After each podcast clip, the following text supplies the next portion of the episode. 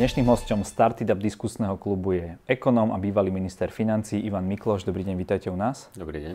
Moje meno je Šimon Žďarsky. Pán Mikloš, čo spraví korona kríza s našou ekonomikou? Chystáme sa do najväčšej recesie od vzniku Slovenska? Áno, mm, a nielen od vzniku Slovenska, zrejme, a nielen na Slovensku.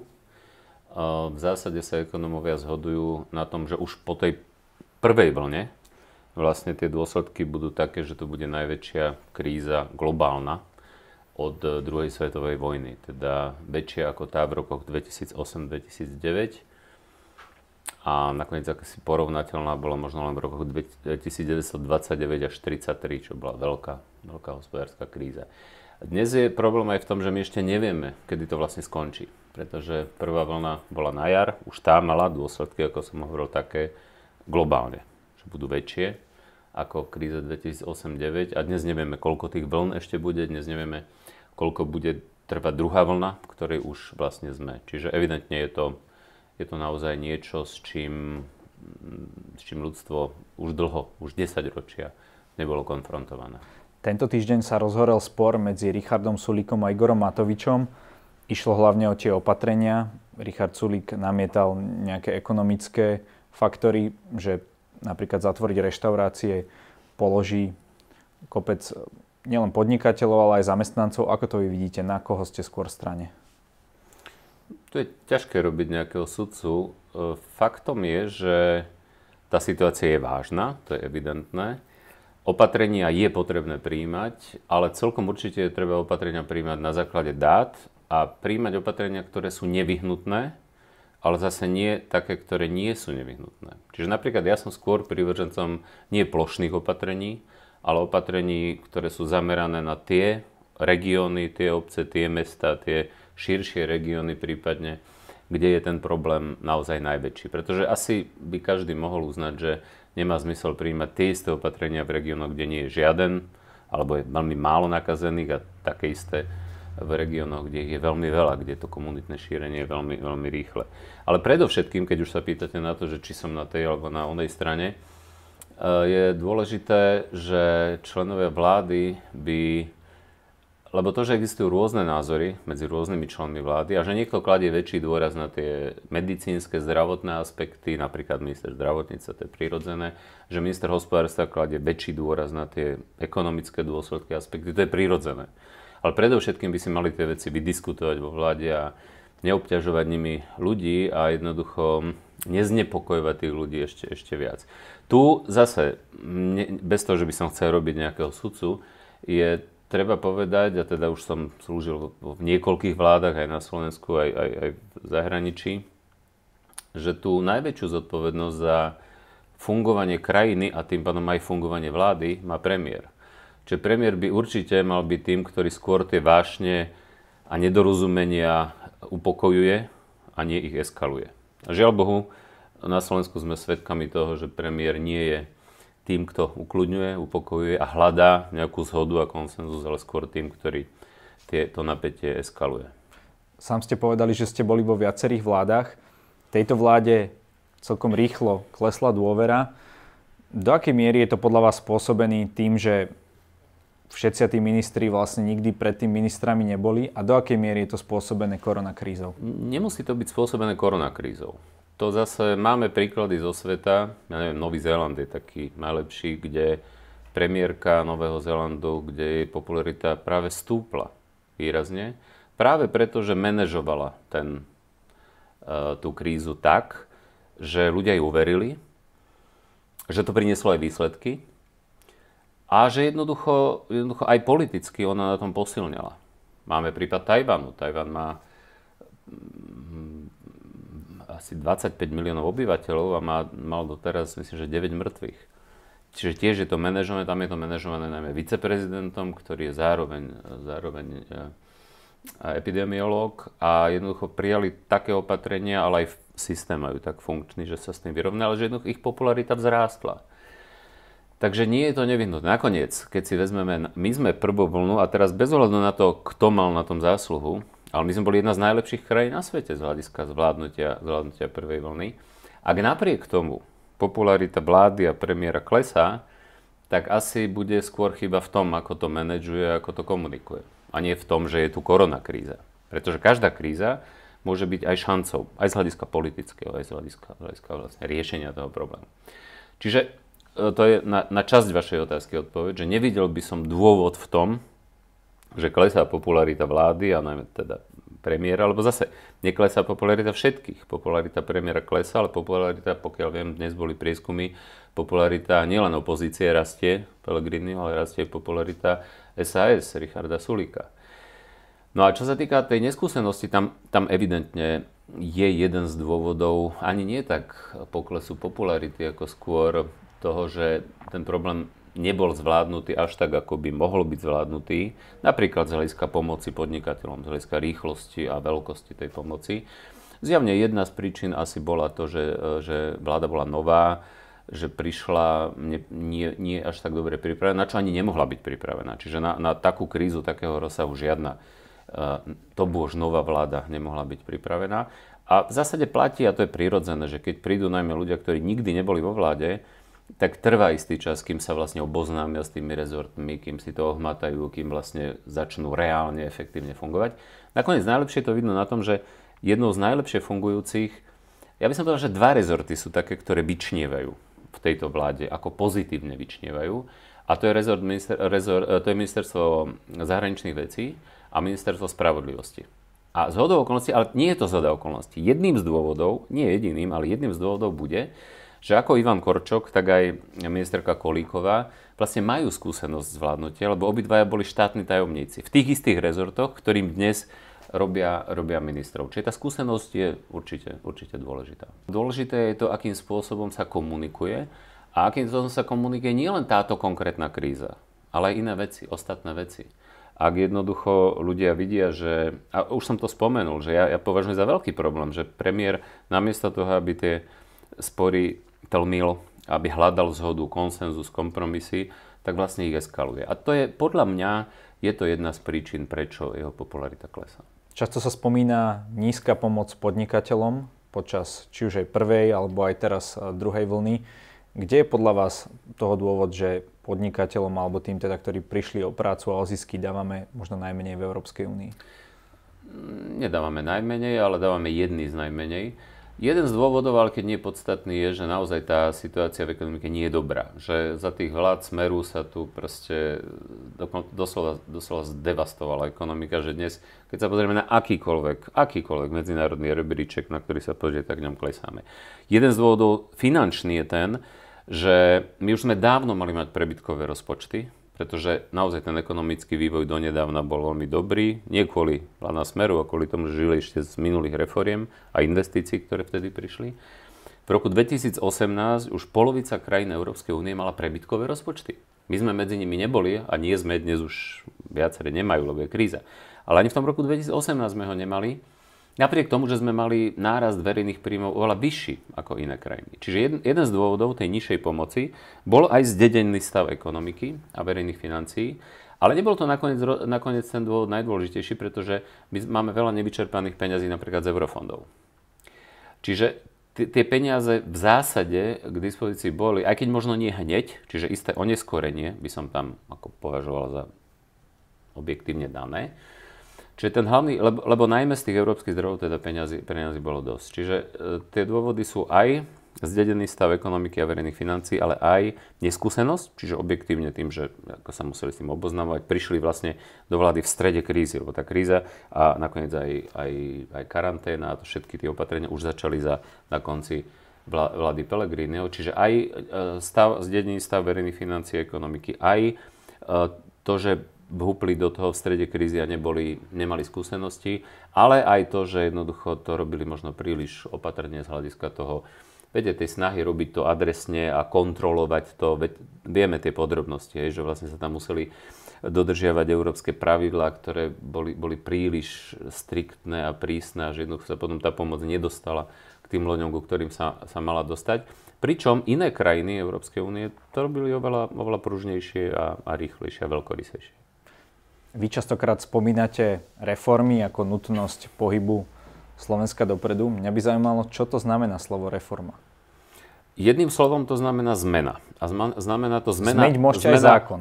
Áno, áno, zmena fungovania systému.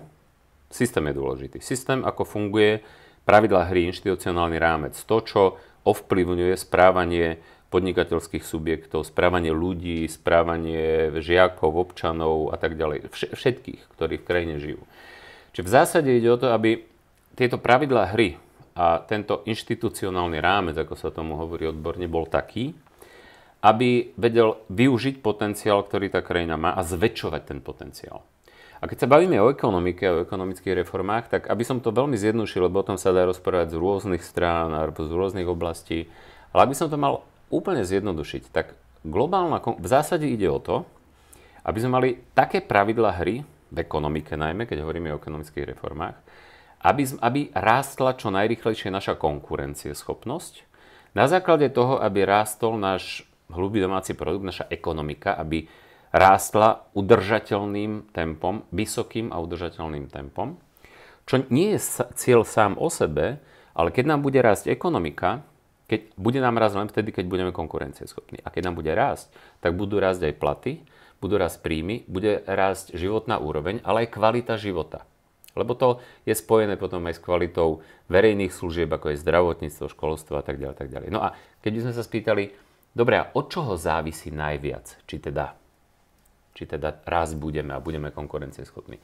Tak to závisí od toho, aký úspešný budeme v globálnej konkurencii, lebo dnes na svete je tvrdá globálna konkurencia. A v zásade, keď to zjednoduším zase, tak tá konkurencia je len o dve komodity. Len o dve.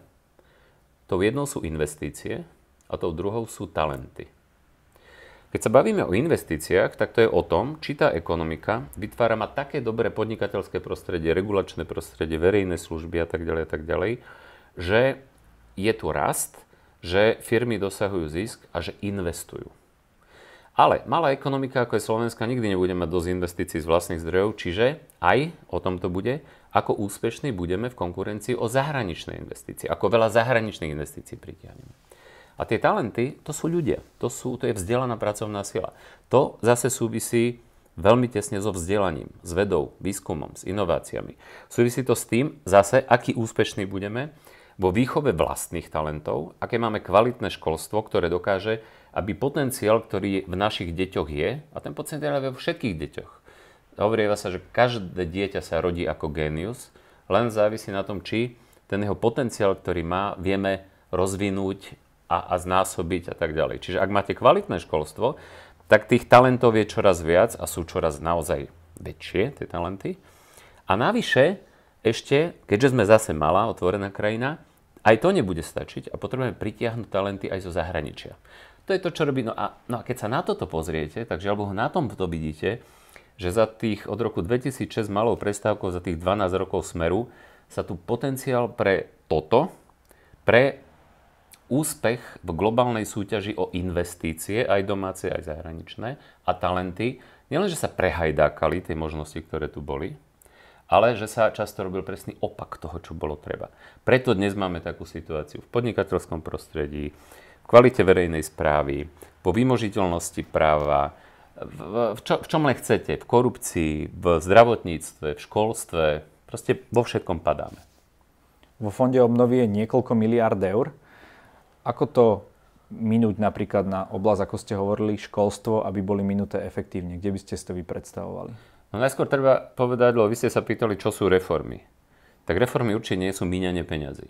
A to ma trochu vyrušuje dnes, že my sme začali o reformách hovoriť, až keď zrazu tu bol balík nejaký miliardový peňazí a, a, a budú podmienené reformami, tak poďme rýchlo hovoriť o reformách, ale my ani dodnes, ako keby, my hovoríme viac o, o míňaní peňazí ako o reformách.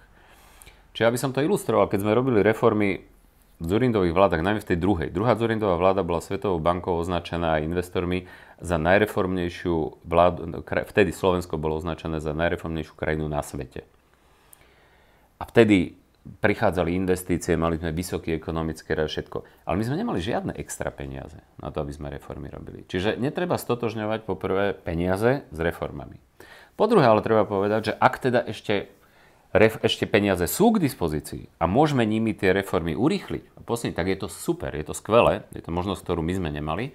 Čiže ak sa pýtate na to, e, čo treba urobiť v tom školstve, tak treba povedať, že áno, špeciálne v školstve je super, že máme k dispozícii ešte aj peniaze, čiže my tie reformy vieme aj urýchliť, lebo jedna z príčin veľmi zlého stavu školstva sú veľmi nízke platy v školstve. Aj medzinárodne, veľmi nízke výdavky na vedu a výskum. Tak ale to je presne, to, to, je presne no, to míňanie. No len, len pozor, pozor, pozor. Keď to dopoviem, Keby išlo len o to minúť viac peňazí, naliať do zle fungujúceho dnešného systému viac peňazí, ktoré máme k dispozícii. Ako na platy zamestnancov, napríklad, vedcov. tak to nielenže nebude reforma, ale ani to neprinesie efekt. A ešte naopak sa nám to môže vypomstiť v tom, že časť tých peňazí, ktoré ideme mať vo fonde obnovy, budú pôžičky. My dnes, ak použijeme, a ja, ja nehovorím, že nepoužiť peniaze na, na, na platy. Tie platy treba zvýšiť. A tie platy kľudne môžeme zvýšiť aj s použitím tých peňazí, ale problém je v tom, že ak neuži- neurobíme ďalšie reformy aj v školstve, aby tie peniaze boli lepšie využité, aby sme nemali, ja neviem, vysoké školy, ktoré sú proste, nie sú v skutočnosti vysokými školami a pritom nemáme dosť peniazy v školách, ktoré sú stále relatívne kvalitné a všetkým dávame rovnako. Hej. Čiže my, ak neurobíme vnútorné zmeny v spôsobe fungovania, čiže reformy, čiže v systéme fungovania školstva, ale pozor, nie len v systéme fungovania školstva, lebo my, ak nenaštartujeme ten ten vysoký udržateľný ekonomický rast, tak my nebudeme mať ani z čoho tie, udržať tie zvýšené platy, ktoré teraz zvýšime z tohto fondu obnovy, ale keď potom budeme mať 2% rast, 1% alebo nebude ešte nižší, tak jednoducho ani nebudeme vedieť zaplatiť tie peniaze, ktoré si dnes požičiame. Nie je to ešte udržať tie platy, ale my chceme tie platy nielen teraz zvýšiť, my chceme aj potom zvyšovať. Aby sme ich mohli potom zvyšovať, ekonomika musí rásť. Aby to e, školstvo bolo v lepšom stave, takže tie peniaze využiť by bolo fajn, ale nie bez toho, aby sa zmenil spôsob fungovania školstva, ale spôsob fungovania iných častí ekonomiky, tých najdôležitejších, ktoré nám pomôžu naštartovať ekonomický rast. Lebo my sme dnes, a to sa málo vie, my sme dnes jediná postkomunistická krajina, ktorá sa vzdialuje od tých vyspelejších, úspešnejších krajín v ekonomickej úrovni, v druhom domácom produkte na obyvateľa. My sme sa do roku 2015 približovali. My sme po reformách druhej Zurindovej vlády urobili doslova skok. Keď sme sa priblížili veľmi, veľmi rýchlo za krátky čas priemeru EÚ. Potom sme do roku 2015 ešte dobiehali a keď pomalšie, pomalšie, pomalšie, od roku 2015 klesáme. Ako jediná postkomunistická členská krajina EÚ, všetky ostatné sa stále približujú k tomu priemeru EÚ. Priemer EÚ je nad nami stále. Hej. My už 4 roky padáme. Čiže my, ak neurobíme zásadné zmeny v tomto, tak tie peniaze môžu pre nás byť prekliatím. Oni, nemusia, oni môžu byť aj požehnaním, ak budú spojené s, s, s nevyhnutnými reformami, či zmenami fungovania systému, ale ak nebudú, ak ich len minieme, tak môžu byť prekliatím. Vy častokrát hovoríte, že tá reforma nie je ani tak technický problém, ako skôr politický. Povedzte mi nejaký tá typ reformy, ktorá by Slovensku veľmi pomohla, ale politicky je ťažko presaditeľná. Najskôr vám poviem na ilustráciu toho, čo sa dnes ukázalo. Ja to hovorím roky, roky, rokúce. Ja som tie reformy robil, čiže viem, že je to oveľa viac. Lebo čo, čo takto, najskôr treba povedať, pre, čo je politická dimenzia reforiem a čo je technická dimenzia reforiem. A teraz to krásne vidno. Technická dimenzia reform je ten dokument, ktorý zverejnil minister Heger. To proste pripravili 100 odborníkov, technokratov, čiže ľudí, ktorí sú naozaj kompetentní a ten dokument je pekný. Ten dokument, keď si prečítate, on má hlavu a petu, on je založený na faktoch, na dátach, pomenúva, v čom sú problémy, pomenúva, čo by bolo treba zmeniť, aby sa to zlepšilo. Ale to je práve tá technická stránka, tá ľahšia. Tá politická stránka je urobiť tie reformy. A urobiť tie reformy nemôžu experti z Inštitútu finančnej politiky alebo z iných, ktorých, ktorých robili. Možno by to mohli, musia, keby vstúpili do politiky. To musia politici. No ale potom už by boli politici. Však jasné. Ale to musia politici. Ale teraz vidíme, a už ho vidíme v priamom prenose, žiaľ Bohu, politická dimenzia problému, reforiem. A politická dimenzia je v tom, že minister Heger to predstaví ako plán vlády, na čo vystúpi predseda parlamentu Kolár a povie, že jemu tu úradníci, čiže tí, čo robili technickú stránku, nebudú diktovať, že reformy budú robiť politici, respektíve rozhodovať o tom, čo sa bude robiť alebo nebudú politici. Samozrejme, nikto iný nemôže. A už príde so svojím plánom. A už avizuje za ľudí svoj plán, títo ľudí. A už tu máte krásny príklad, krásna ilustrácia toho zrážky technického aspektu reforiem a politického aspektu reforiem. A z toho vidíte, že kľúčové reformy, v reformách treba využiť odborníkov, technokratov, aby vám povedali, ak to politici nevedia, aby im to povedali, čo treba ako zmeniť, lenže oveľa zložitejšie a oveľa dôležitejšie je potom tie reformy naozaj urobiť. Lebo reformy musíte urobiť potom cez to poprvé, že sa dohodnete v tej koalícii, čo nie je ľahké, ako vidno, že dnes má každá strana svoj. On musí byť jeden. My nemôžeme robiť štyri eh, balíky reforiem alebo štyri reformné plány. My musíme mať jeden. Čiže musia sa dohodnúť na tom, čo sú priority, spoločné priority. Potom tie priority presadiť aj z hľadiska prijatia zákonov, ale aj z hľadiska súboja s tými, viete, to ako zase tých príkladov sa dá vytiahnuť milión, ale jeden z príkladov. Napíšu e, títo technokrati, že jeden z problémov, a správne identifikujú, jeden z problémov je, že máme strašne drahú a e, prezamestnanosť strašne veľkú v územnej samozpráve. Máme strašne veľa proste poslancov miestnych, čo je to nákladné a tak ďalej, máme veľa malých obcí a tak ďalej. A dajú, napíšu do toho, do toho návrhu, že treba zrušiť mestské časti v Bratislave a v Košice. Poviem, Košice majú 17, a neviem koľko mám Bratislava tiež, veľa mestských častí. Oni to tam napíšu a OK, istú logiku to má, ale sú aj argumenty a názory, názory iné. A na to vystúpia spoločne, musím povedať, primátor aj, aj starostovia mestských častí a povedia, že, to, že s tým nesúhlasia, že to je zlé, že to je hlúposť.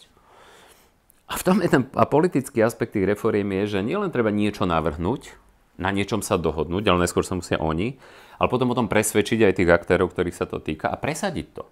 A presadiť akúkoľvek zmenu je veľmi ťažké, pretože poprvé ľudia majú averziu k riziku. A to je prirodzené. Každá reforma je zmena a zmena je vždy riziko. Zmena je vždy prechod k niečomu novému, čo ešte nepoznáme, z niečoho, čo už poznáme. Môže sa nám to páčiť, nemusí, ale už v tom vieme, ako tak chodiť. Už, už vieme, jak to je. A to je prvý dôvod, prečo sa ľudia e, e, zmien boja a prečo reformy nie veľmi chcú.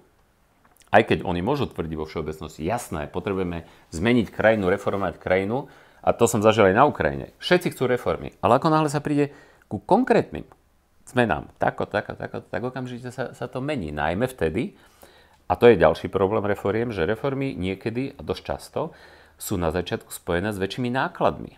Tie, tie ovocie, to pozitív, to pozitívum sa ukáže niekedy až s oneskorením. Niekedy až Poďalšie, za tým volebným obdobím niekedy, toho politika. Závisí od toho, kedy to robia. Preto je dôležité reformy začať robiť čo najskôr, aby ste neinkasovali len náklady, ale aby ste inkasovali aj tie, aj tie efekty. A tých dôvodov je milión ešte, prečo sú reformy ťažké. A aby som nerobil dlhú prednášku, nakoniec stačí sa pozrieť napríklad do zahraničia. Pred pár rokmi vo Francúzsku vyhral prezident Macron a výrazne vyhral s veľmi silným reformným mandátom. Hej, on, on vyhral s programom zmeniť Francúzsko, s reformáďou. Ale akákoľvek reforma, ktorú začne robiť, naráža na obrovský odpor. Čiže reformy sú vždy ťažké, aj preto politici musia byť veľmi silne stotožnení s nevyhnutnosťou robenia reformy. Musia byť o tom presvedčení, musia bojovať o tie reformy. No a preto sú reformy viac politický problém ako, ako, mm, ako, ako technický. Lebo technicky my v zásade vieme, čo treba urobiť. Európska komisia nám to hovorí už roky vo svojich tak výročných dajte nám, dajte nám a tak ďalej. A tak pár ďalej. príkladov tých najdôležitejších reforiem. Uh, dá, sa to, dá sa to pomenovať rôzne. A ja v zásade nemám nič proti tým 8 oblastiam, ktoré pomenovala vláda. Ja hovorím vám skôr o 5, ale vy ich tam nájdete všetky. Aj nespomínam explicitne, ja neviem, zelenú ekonomiku a digitalizáciu, ale ona tam v zásade je. Čiže ja hovorím, poprvé, a to tam je aj v, tej, v tomto pláne obnovy, a to je veľmi dôležité, je makroekonomická stabilita. Vy musíte mať zdravé a udržateľné verejné financie, musíte mať zdravú menu, máme euro, ale musíte jednoducho mať zdravé, udržateľné verejné financie. Doteraz sme ich nemali v dobrom stave, aj keď sa znižoval deficit, ale príliš pomaly. Už sme o tom hovorili, že mali sme dávno prebytkový rozpočet, nemáme a tak ďalej a tak ďalej. Navyše máme zlú štruktúru tých príjmov a čo je najhoršie, tie naše verejné financie sú neudržateľné a najväčšiu sekeru alebo najväčšie zlo tam urobil ten ústavný zákon o, o zastropovaní veku odchodu do dôchodku. Čiže tam jednou z kľúčových vecí v tejto oblasti, nie jedinou, ale jednou, je e, dôchodková reforma, ktorá je pripravená. Toto je mimochodom, dôchodková reforma je asi najlepšie, najkonkrétnejšie pripravená reforma, aj keď je tam stále nedohoda o tom, či teda tých e, odmeňovať tých e, dôchodcov, ktorí majú viac detí, aby, aby tam bola väzba medzi tým, koľko dostávajú dôchodov a koľko vychovali deti. Čiže to je jeden, jedna oblasť, verejné financie. Druhá oblasť, veľmi dôležitá, je vymožiteľnosť práva, ochrana vlastníckých práv, či to všetko súvisí s súdnictvom, korupciou, tým všetkým. Vieme, aký je stav, hej, netreba o tom dlhšie hovoriť. Tam, tu tiež musím povedať, že toto sú dve oblasti, kde som pomerne optimista, lebo aj práca ministerky Kolíkovej a tie návrhy, ktoré už sú aj v parlamente, idú veľmi, veľmi dobrým smerom. Budeme mať nového generálneho prokurátora a tak ďalej. V súdnictve sa robia poriadky. Tretia oblasť je e, podnikateľské prostredie v širokom slova zmysle. Stačí Tam... vám to, čo robil Richard Sulik v podobe tých kilečiek? Je nestačí. To... Je, to veľmi, je to veľmi dobrý prvý krok, ale nestačí, lebo to je len ako keby odstraňovať nie tých najväčších deformácií, ktoré tam sú. Ale on chce ísť ďalej, čiže Sulik v tomto má, má ambície ísť ďalej. Ale to bol veľmi dobrý prvý krok, ale treba v tom, v tom pokračovať a oveľa aj hĺbšie ísť, systémovejšie. Uh, ďalšia oblasť, a to samozrejme súvisí aj s, s odvodovým systémom, s daňovým systémom, s tým súvisí aj tá prvá oblasť, ale, ale aj táto. Potom je to... Môžeme je... sa ešte zastaviť trošku pri tých odvodoch. Vy sám hovoríte, že máme veľké zdanenie práce na Slovensku. Ako inak by to malo byť? Veď predsa všetky tie peniaze, ktoré platíme na odvodoch, buď idú do zdravotného systému alebo do sociálneho. Ako inak by sa to dalo spraviť? Nie, nie, to je zmena, a to, to zase v tom fonde obnovy, to je zmena daňového mixu. Vy v zásade môžete mať menej, môžete menej zdaniť prácu a vôbec nemusíte mať menej peňazí. Môžete, a to tam je, že chcú menej zdaniť prácu, to, čiže to je daň z príjmu a odvody, a môžete to vykompenzovať tým, že zvýšite majetkové dane, ktoré sú u nás strašne nízke stále, že zvýšite environmentálne dane, to je aj v súvislosti so zelenou ekonomikou a tak ďalej. Môžete zvýšiť aj iné nepriame dane. Môžete zvýšiť spotrebné dane, môžete zvýšiť aj, ja neviem, daň z pridanej hodnoty a tým pádom vy budete mať ten balík taký, aký ste ho mali. A čo je medzi ekonomami je zhoda, že na ekonomický rast a konkurencieschopnosť, ktorého dôležitosti sme sa už dotkli, prečo? Zle pôsobia priame dane a oveľa menej škodlivé sú tie nepriame dane. Hej? A to, že dneska idú tie peniaze potom do tam alebo tam a z odvodov, to nie je vôbec podstatné, lebo v zásade žiaľ Bohu platí, že u nás aj značná časť toho systému sociálneho a zdravotného poistenia zdravotným poistením nie je. Poistenie je, je poistením vtedy, keď je dosť silná väzba medzi tým, koľko tam dávate a čo za to dostávate. U nás sa to skôr podáva na zdravotnú U nás sa to skôr, presne tak, špeciálne v zdravotníctve, kde ten rozdiel nie je. Čiže toto, to, tento, túto dilemu viete riešiť rýchlo, len problém je ešte v inom. Nestačí to. Nestačí to, pretože my potrebujeme ešte to, aby tie naše dane celkovo boli nižšie, aby bol výnos väčší, tam sú daňové úniky dôležité, ktoré máme strašne veľké v daní Čiže to, to, toto by mohlo pomôcť, aby boli nižšie tie samozrejme, úniky? Samozrejme, to by nám dal viac peňazí pri nezvyšovaní alebo dokonca znížení daňového zaťaženia. Ale potom je tu ešte jedna väzba dôležitá. Že čo a za čo za tie peniaze dostávame? Na čo ich vynakladáme? Máme napríklad veľkú prezamestnanosť vo verejnej správe, či máme príliš veľa úradníkov. Máme príliš veľa policajtov. Máme, na Slovensku máme asi najviac policajtov na tisíc obyvateľov. A to by vám ešte povedali, máme... že, že, že je podstav. Že stále hľadajú. Samozrejme. Tie, že tie kvóty nie sú naplnené. Vždy je podstava. Však si pozrite medzinárodné porovnanie. Áno, no to je pravda, že máme. A zároveň, keď si pozriete medzinárodné porovnanie dôvery v policiu, tak zistíte, že máme najhoršiu, ale že najhoršiu. Najnižšiu zo európskej 27 po odchode Británie 27 máme najnižšiu dôveru v policii. Čiže len na týchto dvoch sektoroch vám chcem ukázať ako príklad toho, že ide ešte aj, že je obrovský priestor v tom, zlepšiť efektívnosť vynakladania týchto peňazí, aby za menej peňazí sme dostávali lepšie verejné služby. To súvisí aj s digitalizáciou, súvisí to s tým, že keď sme vynaložili miliardy peňazí na e-health a neviem čo všetko, e-governance a nefunguje to. Vieme, že to nefunguje. Čiže ide aj o to, nielen čo zdaňujeme, ako to zdaňujeme, koľko peňazí za to dostaneme, ale ako tie peniaze vynaložíme. Lebo keby ten verejný sektor fungoval efektívnejšie, tak by sme za menej peniazy mohli dostať viac. Mohli by sme mať nižšie dane a mohli by sme mať lepšie podnikateľské prostredie zároveň. Hej? Čiže to, bolo, to bola tá oblasť tretia, myslím, ak sa nemýlim. Potom štvrtá oblasť, veľmi dôležitá, veľmi zložitá, je verejný sektor a verejné služby. A to som sa dotkol teraz. Hej. Čiže to, a to nie sú len úradníci, regulácia, rôzne všemožné úrady, súdy, na, na ktoré si len spomeniete. Ale to je napríklad aj zdravotníctvo. Lebo zdravotníctvo a školstvo sú aj verejné služby. Čiže zase, zdravotníctvo, my do zdravotníctva nedávame až tak málo. V medzinárodnom porovnaní dávame porovnateľne z HDP a verejných výdavkov, dokonca viac ako väčšina porovnateľných krajín dávame. Ale výsledky máme horšie. Je to na vrúb korupcie? Nie len korupcie, je to aj na vrúb e, proste zle fungujúceho systému. Systému, ktorý nevyužije dostatočne tie peniaze, jednoducho tie peniaze sa dostatočne nepretavia do zlepšeného zdravotného stavu. Ono to má viacero príčin. Má to, jednou z príčin mimochodom je aj to, že máme vysoký podiel e, rómskeho obyvateľstva, ktoré má proste horší zdravotný stav a ktorý skôr aj, aj nižšiu, nižší vek dožitia, ale to nie je rozhodujúci, rozhodujúci dôvod. Čiže ten hlavný dôvod je zle fungujúci systém. Nereformované alebo deformované zdravotníctvo. No a ten, ten piatý, ale nie, nie najmenej dôležitý, skôr by som povedal, že možno najviac, alebo jeden z najviac dôležitých, to je vzdelanie, veda, výskum, inovácie, všetko, čo s tým súvisí. A tam myslím, že prepadávame sa vo všetkých rebríčkoch. Dokonca pre mňa najzaražajúcejšie je, že lebo ono sa meria nielen v píse tí 15-roční medzinárodné porovnanie, tie, tie schopnosti, ja neviem, matematike, čítanie s porozumením, kritické myslenie, iné veci. Ale meria sa aj vo vyšších tých vekových kohortách sa to meria a porovnáva.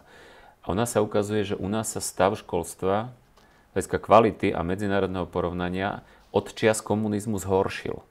U nás ľudia, ktorí sú vo veku od nad 35 rokov, čiže ktorí ešte mohli študovať aspoň na základnej Za škole socializmu, dosahujú lepšie medzinárodnom porovnávaní, lepšie výsledky. Zrejme sa to školstvo ty... zakonzervovalo a potom už sa nevyvíjalo ako v ostatných áno, krajinách. Áno, presne tak. Presne tak. Vy, ste Čiže, bol, áno. vy ste boli vlastne v niekoľkých vládach, aj teda v tej reformnej, ale vyzerá to tak z môjho pohľadu, že ten stav školstva alebo aj zdravotníctva sa permanentne zhoršuje už dlhú dobu. Spravili ste s tým podľa vás niečo, keď ste vy boli vo vláde? Tak ja som bol len v reformných vládach a v jednej, ktorá bola najreformnejšia. Ale čo sa týka zdravotníca, to je dobrá otázka. Áno, ten stav sa zhoršuje, ale nebyť najmä, najmä druhej Dzurindovej vlády a ministra Zajaca, tak dnes by tá situácia bola rádovo horšia, ako je. Lebo to bola jediná vláda, a minister Zajac bol jediný minister, ktorý naozaj to ministerstvo začal reformovať a z časti zreformoval. Zamerne hovorím z časti, lebo za tie 4 roky nebol, nebol dostatok času to urobiť a navyše potom, ako prišiel Fico, tak značnú časť tých reforiem, ktoré urobil Zajac a druhá Zurindová vláda, zdeformoval alebo zrušil.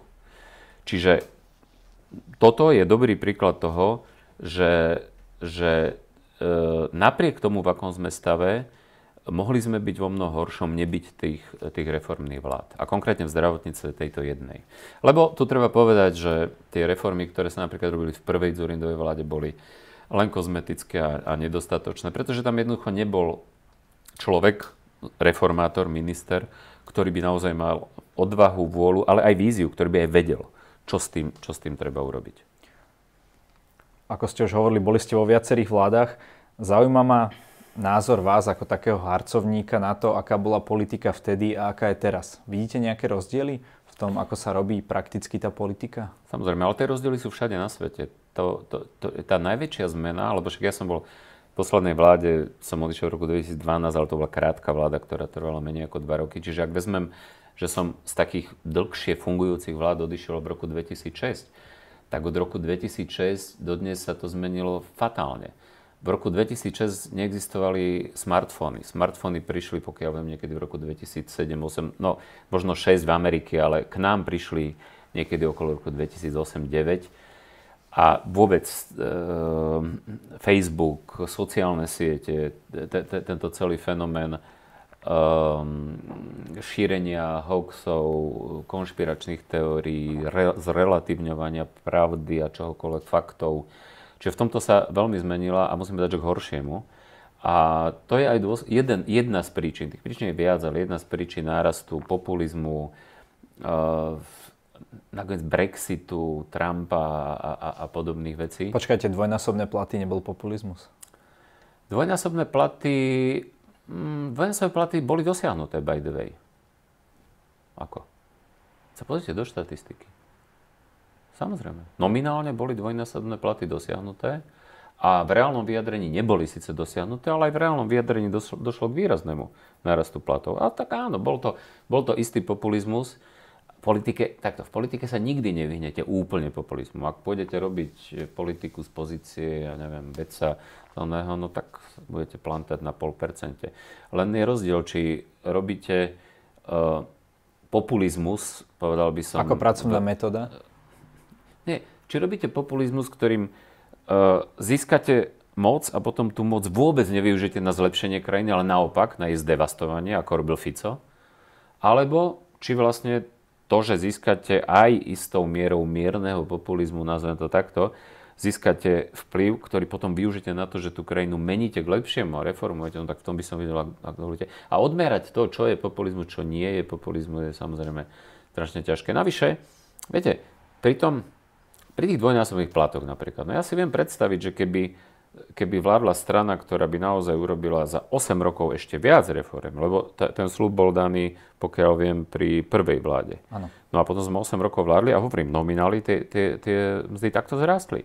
Ale keby sme 8 rokov mali, boli jediná strana, a tá najreformnejšia strana, tak by sme urobili tých reforiem oveľa viac a dosiahli by sme možno aj reálne dvojnásobné platy.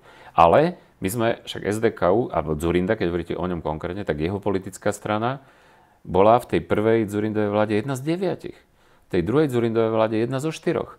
A samozrejme, že potom program tej koaličnej vlády vzniká ako prienik, spoločný prienik programov tých štyroch strán. Čiže darmo vám jedna povedala, dala si nejaké ciele strašne ambiciozne, ktoré môžete nazvať dnes populizmom.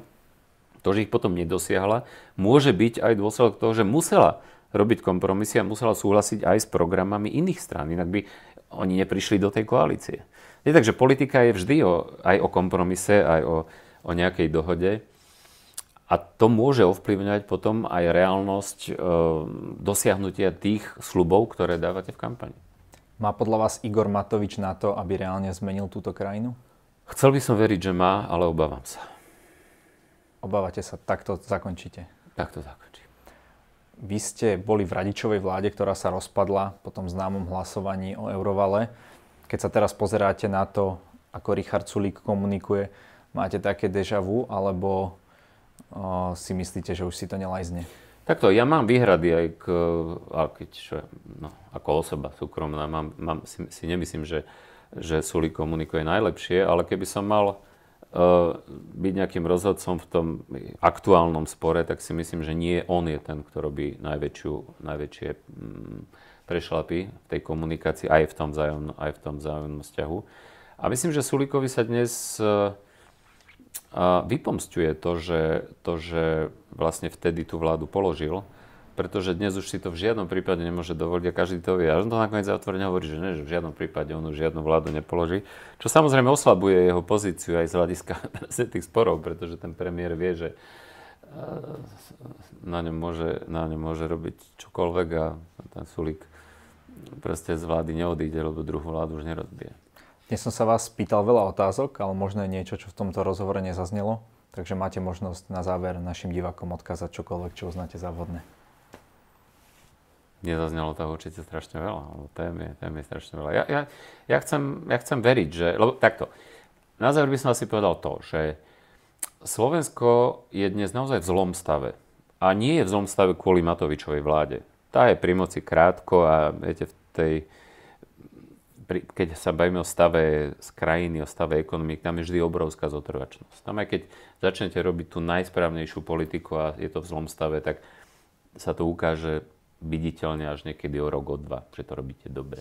Čiže Slovensko je naozaj v zlom stave. Tá Matovičová vláda prebrala krajinu vo veľmi zložitej situácii, navyše do toho prišiel ten COVID. Čiže my veľmi potrebujeme, aby vláda bola úspešná a reformná. A aj preto ja Matovičovej vláde, napriek tomu, že ju často kritizujem, ale ju kritizujem nie preto, že by som jej neprial a, a, a že by som nebol rád, že prišiel, lebo mimochodom, keby, nepri, keby nedošlo k politickej zmene, tak môžeme zabudnúť na to, že by bola šanca niečo tu zmeniť. Čiže dnes tá šanca je, tá vláda tu je, má k dispozícii obrovské zdroje a, a aj preto verím, že sa jej to podarí, aj keď mám obavy z toho, ako, ako vidím, akým spôsobom, akým spôsobom funguje. Takže možno chcem len odkázať všetkým, že aby sme nielen si držali palce, ale snažili sa proste tú vládu dokopať k tomu, aby robila to, čo má robiť a to, čo od nej očakávajú tí, ktorí ju, alebo teda strany, ktoré ju tvoria, ktorí volili. Ďakujem za rozhovor. Ja ďakujem.